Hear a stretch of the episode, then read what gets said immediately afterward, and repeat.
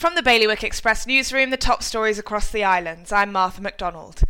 Jersey Hemp have had a big cash boost from a global investment company to help it get established in the multi million pound CBD market. The funding injection comes months after the firm became the first in the British Isles to get a hemp harvesting licence.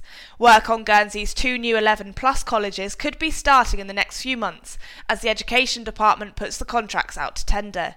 Construction work on the schools could begin next year after the States Department secured their next funding allowance to see the plans through.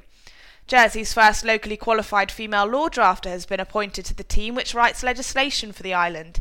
This marks not only the first locally qualified lawyer to join the team in almost 60 years, but also the first female advocate to ever be appointed. And hopes that Alderney's striking ambulance crew could be returning to their duties have been dashed this week after a misunderstanding between the negotiating parties and their mediator. Confusion reigns over who will be mediating the talks between the ambulance service and the states after a miscommunication has delayed any resolution to the dispute. For more on all these stories or to get the headlines straight to your inbox, go to bailiwickexpress.com.